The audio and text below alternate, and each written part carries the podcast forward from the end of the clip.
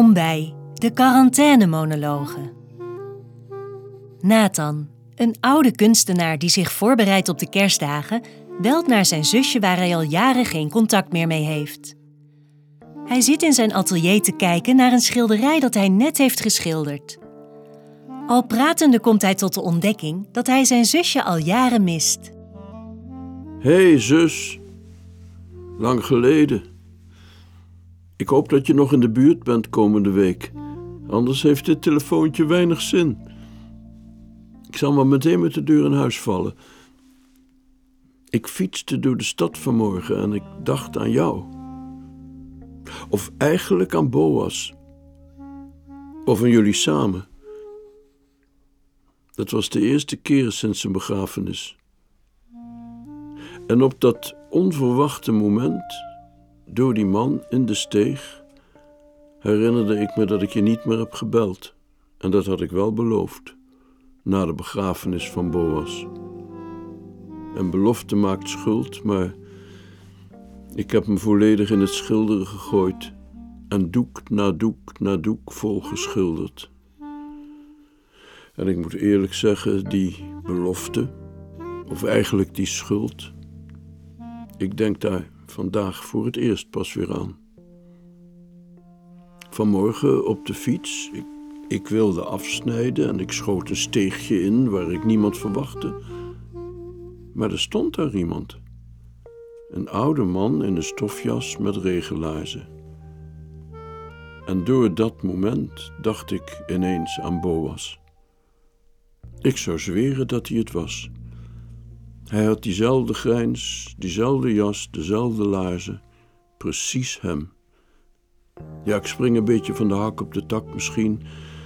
Maar er is zoveel te vragen en te vertellen. Waar moet je beginnen na al die maanden?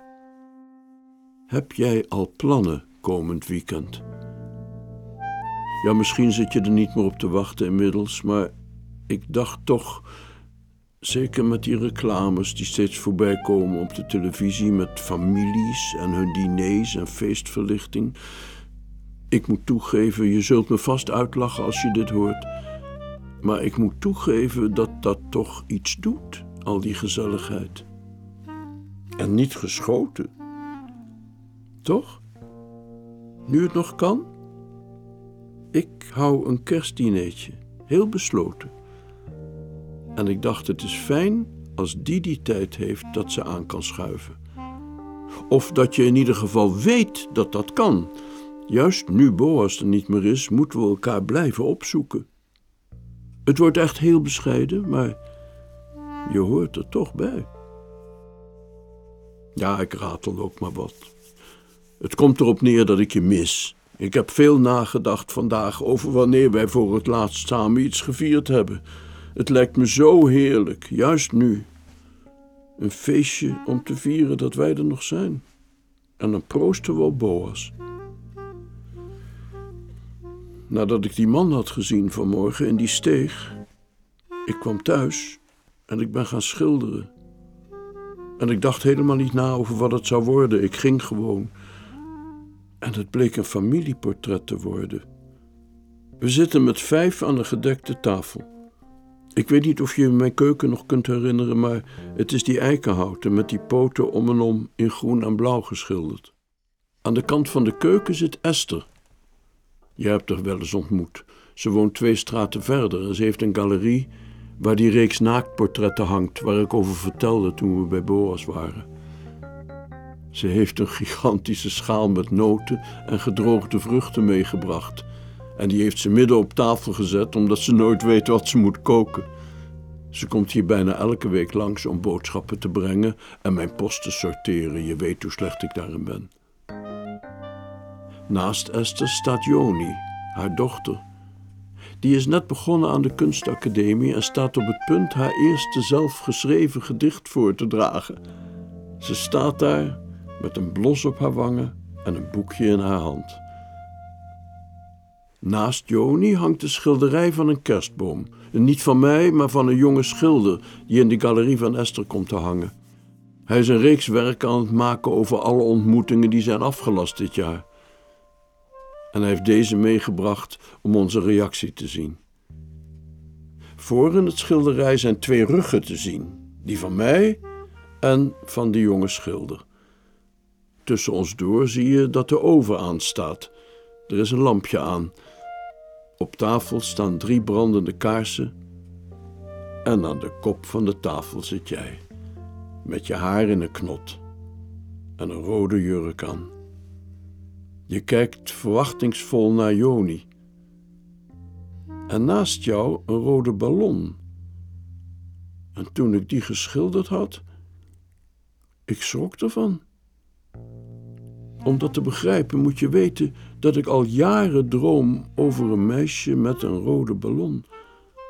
En al die tijd kon ik dat beeld niet plaatsen. Ik had geen idee wie dat meisje was. Het leek onbeduidend. Maar nu ik zie dat jij het bent, nu ik zie dat ik een familieportret maak waar mijn vrienden en jij samen opstaan.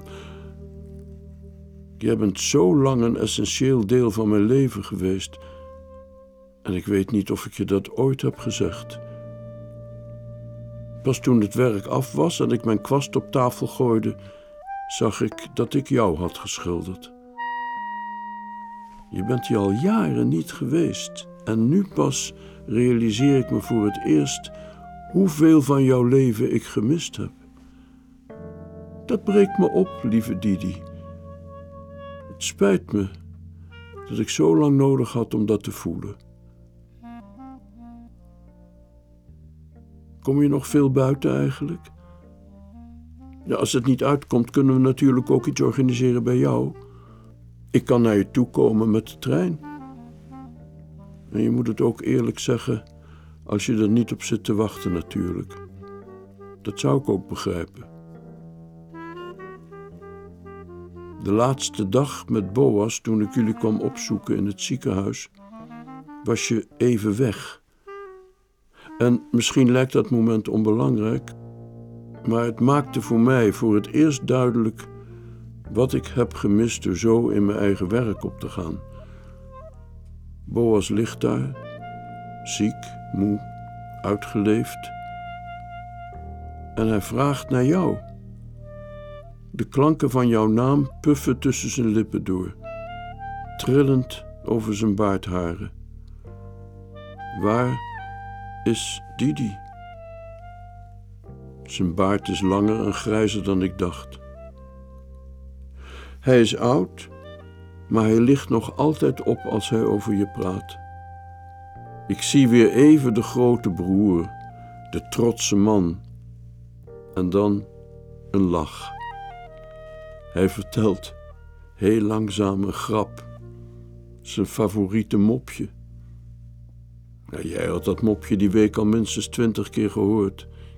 En ik was zo gefascineerd door hoe oud hij was geworden en hoe vanzelfsprekend het voor jou leek om voor hem te zorgen, dat ik de clue miste. En nu zit ik al uren naar dat schilderij te kijken. Het is kleurrijk. Het staat hier midden in de woonkamer. Ik heb verf gemorst, zie ik nu. Het hele parket zit onder. Ach, wat maakt het uit? Voor het eerst in mijn leven werk ik slordig. Al de hele dag komen er allerlei herinneringen terug. Aan al die middagen dat we samen door de stad fietsten. We rijden urenlang rond, we komen niemand tegen. Over de vrolijk straat op de fiets van papa. Jij zit achterop. We wiegen heen en weer over de rijbaan, schommelen van links naar rechts en steeds sneller. Het is stil op straat, zelfs midden in de stad. Vanmorgen kwam plots dat beeld terug van jou, achterop die fiets. En vooral die keer dat we keihard onderuit gingen, toen het zo glad was. We rijden niets vermoedend door de stad en uit het niets verschijnt achter ons, iets verderop, dat meisje, dat buurmeisje, dat sliste, weet je nog? Hoe heet ze ook alweer? Wij razen tussen de scheefgezakte huizen door om aan haar te ontsnappen. Ik had haar springtouw gejat. Nee, niet omdat ik dat echt wilde hebben, maar ze dreigde ons daar een map mee te verkopen, zonder reden kind kreeg gewoon te weinig aandacht in een gezin van twaalf. Ik probeer snelheid te blijven maken door met mijn tenen steeds sneller op de pedalen te trappen. En jij probeert je stevig vast te houden. Ik kan niet sneller. Ze schreeuwt mijn naam, ze schreeuwt jouw naam, ze schreeuwt dieven! en ze slist, hè, zelfs bij een woord als dieven. Dieven! Daar is het begonnen. Onze fascinatie voor avonturen en snelheid en maar door blijven gaan. Ook als je keihard op je bek gaat. Dat beeld kwam plots terug door te schilderen. De etalage is versierd. Uit de ramen van de flat gloeit de kerstversiering. De verkeerslichten knipperen oranje. De straten zijn weer net zo leeg. De huizen net zo vol. En in die huizen zitten families. Aan de keukentafel, voor de tv, rond een boom. Of ze vieren helemaal geen kerst. Maar één ding hebben ze gemeen. Ze zijn samen. En al is onze familie niet hetzelfde als de meeste families, en al is er met de dood van Boas een gat in de stamboom geslagen, jij bent te belangrijk voor me om hier niet te zijn. Ik hoop dat je wil komen. Esther en haar dochter komen ook. Ik maak een overschotel. Ben je nog steeds vegetariër? Ik zorg er in elk geval voor dat er genoeg is. En als je iemand mee wil brengen, is die natuurlijk ook welkom. En die rode ballon, die laten we zitten.